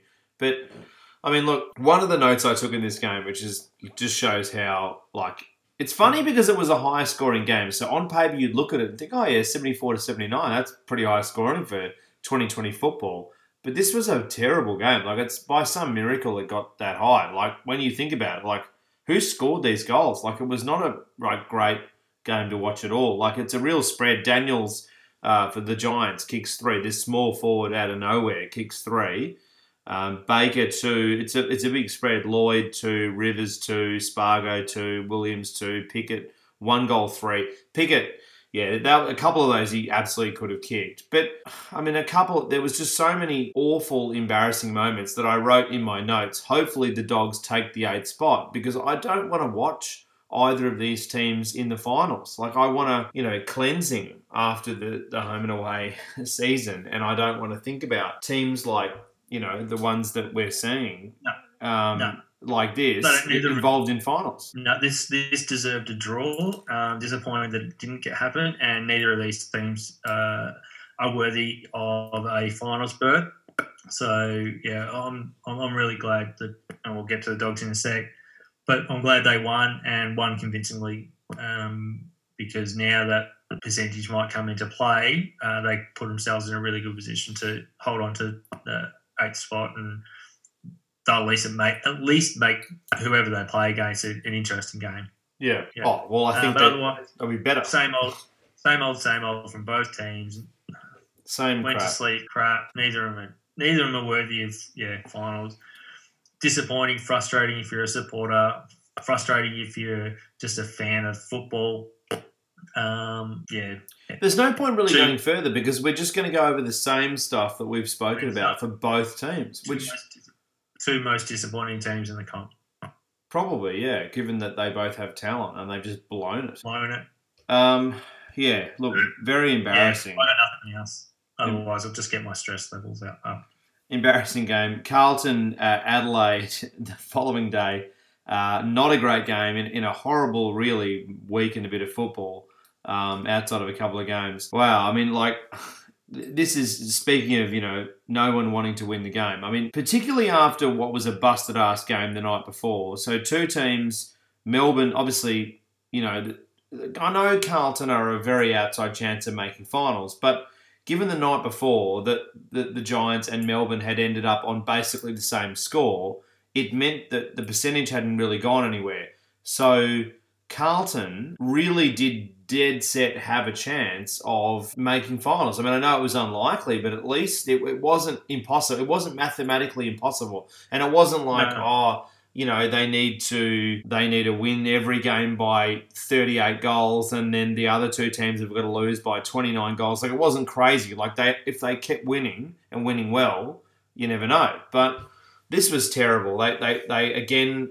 I mean, the numbers are shocking. So this is the fourth time this year that Carlton have conceded the first 5 goals. The fourth time in a year that they've conceded the first 5 goals. That is ridiculous. Like, that's not. So if there's a game where they concede 4 goals, it's not part of that stat. There's a game that they concede 3 goals, which is still terrible. It that is shocking. The Crows were way better, and all credit to them. We've obviously propped them up in the other game. Ironically, Gibbs would just let's do. But yeah, that's obviously a shocking stat for Carlton. But let's do the Crows. Sholl look good. Obviously, kids again look quite good, like the previous game. But yeah, Gibbs, ironically, actually looked okay. One of the, it has to be one of the strangest ends to a career. Like, he plays a good career at Carlton. He leaves. He looks like the missing piece for Adelaide. He goes over there and then... doesn't get a game. Basically plays for 5 minutes and doesn't get a game. And there are a lot of rumours about why, and we won't go into that, but... what gives those rumours probably some validity is that it seems very strange, how quickly this just kind of just completely fell away. But he looked okay. How is he not getting a game in this side? Who, yes, they've been better, but anyway, he looked okay. But very strange. Yeah, one of the most bizarre stories of finishing a football career, that's for sure. Well, when he got to Adelaide, it looked like he was going to play 300 games, be a seriously all-time, not all-time, that's exaggeration, but a very good defender, maybe a level below an Enright type of player, but still in a very serious air. And now he just, completely fell off the perch. But yeah, it's a story we'll probably never find out. Oh, he'll be forgotten about in 2 years' time. Nobody will let Bryce who? Yeah, well, that's the thing with football is, it'll keep moving. He'll be known as a Carlton player. He'll be known as that Carlton player that played 200 games. That's what it's going to be. But yeah, look, I mean, Cripps, it's set shots. So we talk about how important goal kicking is and, how embarrassing it is at the moment. So he's 6 and 11 in set shots this year. 6 and 11. And that's not including your category of out on the full, and he's had a shitload of out on the falls. Embarrassing. Not AFL standard. That's the thing, and then he kicks this ridiculous goal. I mean, it's just it is the strangest season. Anyway, so yeah, Adelaide way better. Obviously, where's this team been again? I thought that too, like the other game, but yeah, I mean, Carlton had a window and they blew it. They're another team that can't make finals. So, and then the next game, Hawthorn, they don't want to play finals. People were desperate not to play this year, and then they just want to go home. Too much travelling involved this year with finals. Yeah, it's terrible. Who'd want to come home? It's fucking jail here. Yeah, I'd be wanting to win to stay up there desperately. That's exactly right. It's beautiful weather at the moment. You can go outside. You can chat with your mates. You get 2 phone calls a day. Yeah, that's it. You can go for a surf if that's what you want to do. Probably get a haircut. Yeah. Anyway. Yeah. Hawthorn Dogs in a great game if you are a crazy person. Yeah, dog supporter and didn't want teams like the Giants or Melbourne to play finals. It was great. So that's the shining light I've got out of it from a Hawthorn supporter's perspective. It means that Melbourne and the Giants are probably not going to play finals, which is fantastic. Oh, and neither are Essendon, which is just the best thing when Hawthorn are not playing finals as well. So Carlton and Essendon not playing finals, win. The only caveat with that, and I agree, the only caveat with that is that Luke Beveridge looked legitimately pissed off at the end, and they should have won by 10 goals. And that's so it ended up 40-76. Dogs won by 36 points for those mathematically challenged. So, like, Beveridge was angry at the end, and if I'm a dog supporter, I'd be thinking that a little bit too, because technically it does open the door a little bit because they didn't push the percentage high enough. But you'd think so. The last game they've got is Freo, I believe, Western Bulldogs. Yeah, so you'd think they'll beat Freo. It's at Kazali. You'd think they'd beat them. It's not, they're not having to go to the West to play that. So you'd think they'll win that and they'll make finals. But, Melbourne plays Essendon, of course, which is hilarious. It was a stupid game that never got played. And then Giants have got Saints. Which they'll lose. So Melbourne's the biggest. Yeah, they really needed to get that percentage above Melbourne's. Yeah. But look, it's in their own. The fate's in their own hands, and there's not much they can do about it. They've just got to win by 1 point. That's all they have to do. Win, get on with it, and I think they will. I think as good as Freo have been, it's a long trip for them. Yeah, because they played Adelaide, didn't they? I think last week. Yeah, they did. Yeah, so up to Gazali. So yeah, look, the dogs did what they should do and beat up on an inferior team that played their 40th. Player for the year, which Hawthorn haven't done since 1967. Oh, bit of stats from you. Bit of numbers. Yeah, that's how bored I am with my team at the moment. It's not about to say, talk about. You're reading the Grey Sports Almanac, trying to with Doc Brown. Absolutely. No, look, it's a changing of the guard, and it's probably a season and a half overdue. Yeah. To start blooding more kids into the team and getting them used to the system and all that type of stuff. But more about the Dogs. Is Bailey Smith just one of the best recruits you've seen in a while? Like, I think, I think he is. Back to the game and where he got picked. Yeah, I think he will be. So what pick was he again? What number? Oh, was it late or mid first? I know it wasn't. It wasn't low. Like it wasn't in the 30s or 40s. It was. No, he's still in the 20s. In the teens, wasn't like 12 or 15 or something like that. Like it wasn't. He wasn't a top five or anything like that. Well, the irony is, of that last year of that draft, it was like, oh, no, he's not in the top there. But now it's like he's not – like he might be the best of the entire draft or certainly pushing. Obviously, there's a lot in that draft. It's a stacked draft. He just seems to be having the most impact. He looks so good.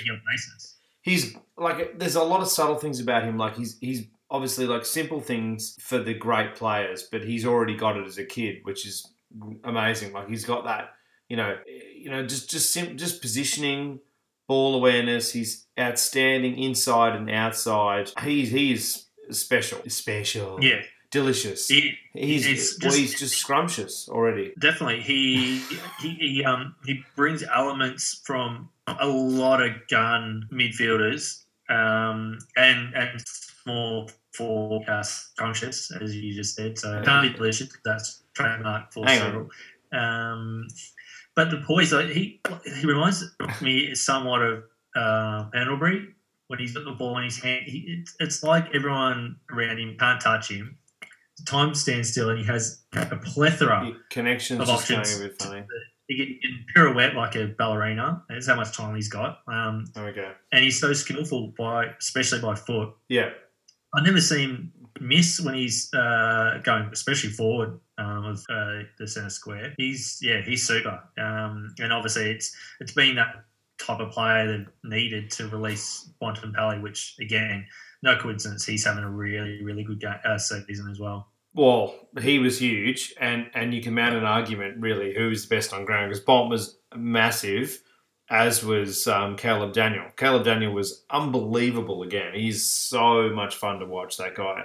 Yeah, I almost threw a brick at the wall, at my screen, when I saw him surrounded by, I don't know, could have been 2, 3, 5, 10 players, all much taller than him, which is not that hard. And he just stood up, jumped vertically and took a mark. I'm like, how does that happen? How? Nobody on him? Well, I know he's short, but you can't miss him.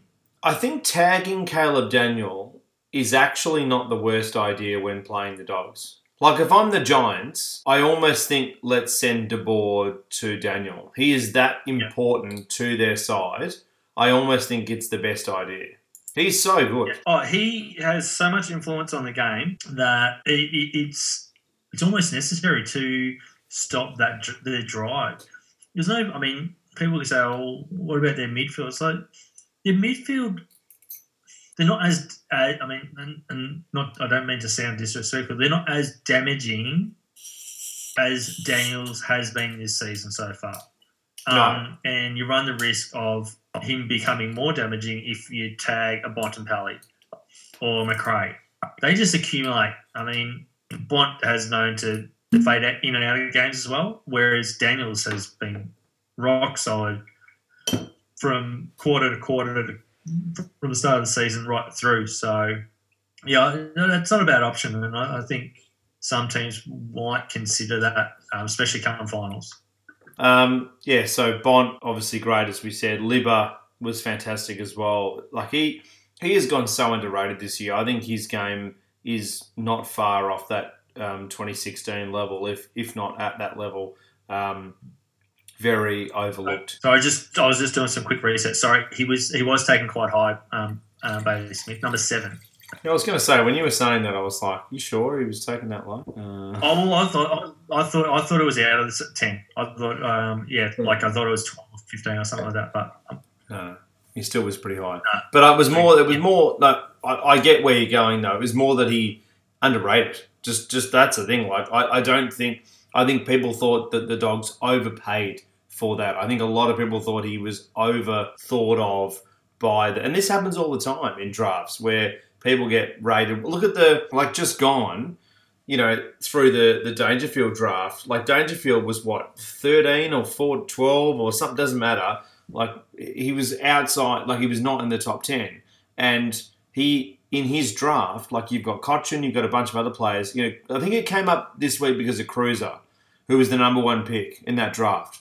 And it's a great, obviously, he was not, we keep running to say great tonight. Very like Trump, just going for the hyperbole all the time. But like, he was good player obviously, but like, there's no way to, if you redrafted now, like, I know every Fox journalist wants to every day do another redraft, like it's the most annoying thing ever, but like, just park that for a second. Like, it's, yeah, obviously, but like, yeah, that it does happen where people get over. It's on future. It's not like a lot of obviously it's on current form, but somebody's current form is not what they're going to be in time. People develop over time. Dangerfield was a much smaller kid at that stage. You didn't think he would develop that, barrel chest that he'd be able to, do what he can do, like, and get and build the athleticism that he's built. Like, it's. The drafting is really stupid in a lot of respects. Like, it's so hard. Like, I mean, Michael Jordan, not pick 1. Like, I mean, there's a million examples of this. Like, was Jordan pick 3? Like, Olajuwon's 2, and then, Olajuwon's 1, and then 2 is, oh, mate, we never heard of. So, it's... Cleveland could have had Jordan, I think it was. Yeah. Yeah, which is endlessly funny. I think Philly could have had him as well if they traded better the previous year, which is hilarious. But yeah, look, I mean that's an interesting point, and I just want to touch on it very quickly now, just because of everything that's happened, and that's a good example. Do you think the draft age should now rise to 20? I don't know. I've heard arguments for and against it. I'm really not. I'm not trying to avoid the question at all. Obviously, we don't do that. I know, because I don't have it. have a strong opinion about it either. I don't have a strong opinion about it because I'm not convinced either way. I can see arguments on both sides. I think ideally if we were a bigger country with a bigger population, and if we had New Zealand had a team or even two teams, and it was even bigger, like we had 35 million or something to pull from or something like that. Like let's say Australia another 5 million. Let's say it's in 20 years' time or something. Australia's got a bigger population. I don't know if New Zealand has a team or something. Whatever. But I do like the idea that you're a bit more mature once you enter into the league. I can see all of that, and we obviously don't have the college system here, and it's very complex. And as somebody that watches a lot of American sport, I can see the benefit, but I think in the current system they probably have to leave it the way it is, to be honest. But given we're just not that big of a country, it's just not there yet. But there are other elements of the draft that I think need to be better improved.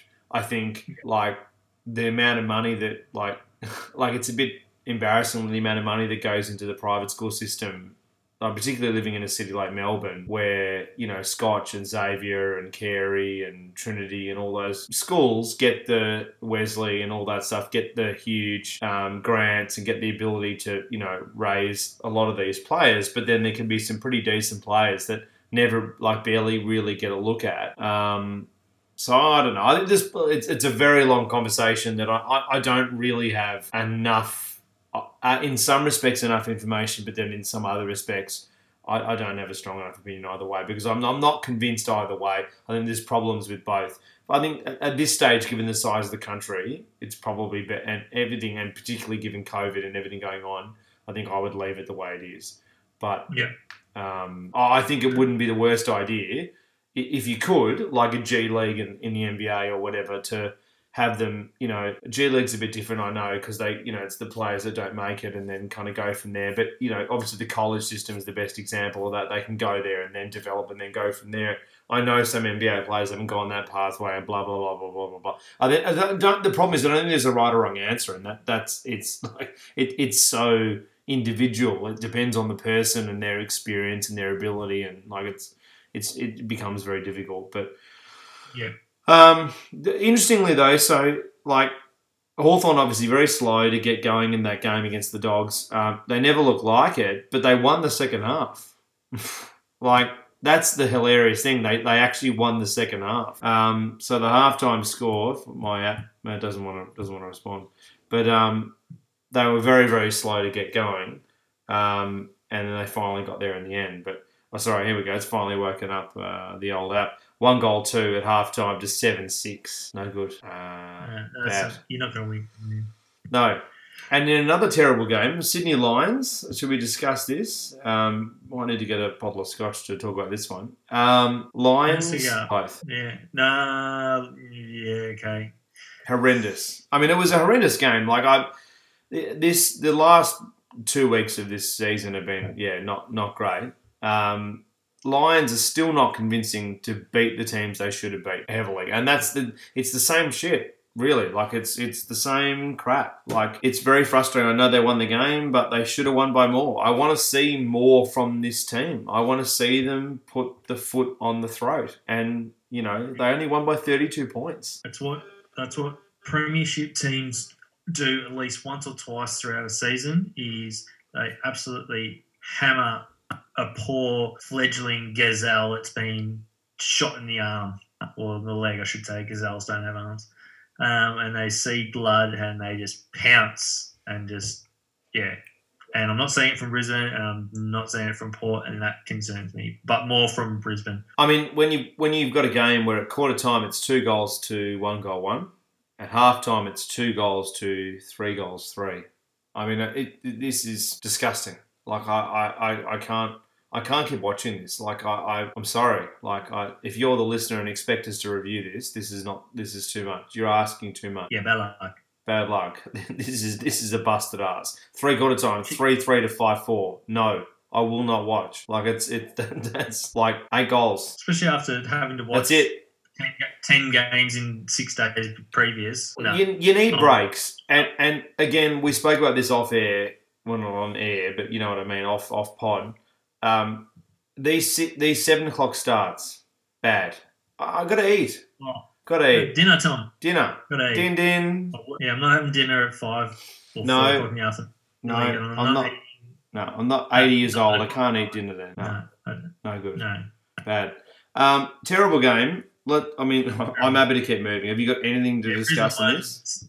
Brisbane won, Sydney lost. Basically. And then tonight, which we haven't seen, but Collingwood, well, we've seen half of it, Collingwood versus the Gold Coast Suns. I mean, Suns at the start way faster, but, I mean, you know, Pies kind of built their way into it, regained some composure towards the back end. I mean, Pendlebury looked way off early. It'd be interesting. I'll tap into the stats now. But also, De Goey ended up with 4 goals too, so he had 3 goals at the half, so he got another one and a couple of points. But Sexton, 3 goals, 3, so it looks like he could have won it as well. He looked quite good early, but Cox kicked a couple of goals. Cox, wow, a couple of goals. Geez, that's 8 goals for him. That's good. Yeah, 6 touches. So yeah, Chol. Yeah, they obviously they had more at stake, so not surprised that in the end Collingwood came along and won by 22 points, so 68-46 for those who may have not caught up on tonight's game and listening whenever you're listening or watching this. Pendlebury, 19 disposals in the end. He didn't get anything in the first quarter, so that's yeah, wow. But yeah, look, we can't really review this. We can just, if anything major happened out of it, we'll talk about it as soon as we can. Obviously, we had to start recording. We had to do something on a Monday. There was about 65 games we just discussed, so we will bid you a fair adieu. Thank you. Please check out Hopstone, hopstone.com.au. Check out Beyond the Game TV. Use the promo code AFL Deep Dive to get $25 off your first pack. Thank you for listening. That was 99 games by us. Good night. Looking forward to a normal round of football. Yeah. Sort of finishing off the home and away season and then finals. Yay. Something that matters. Yay. Bye. Bye. See ya.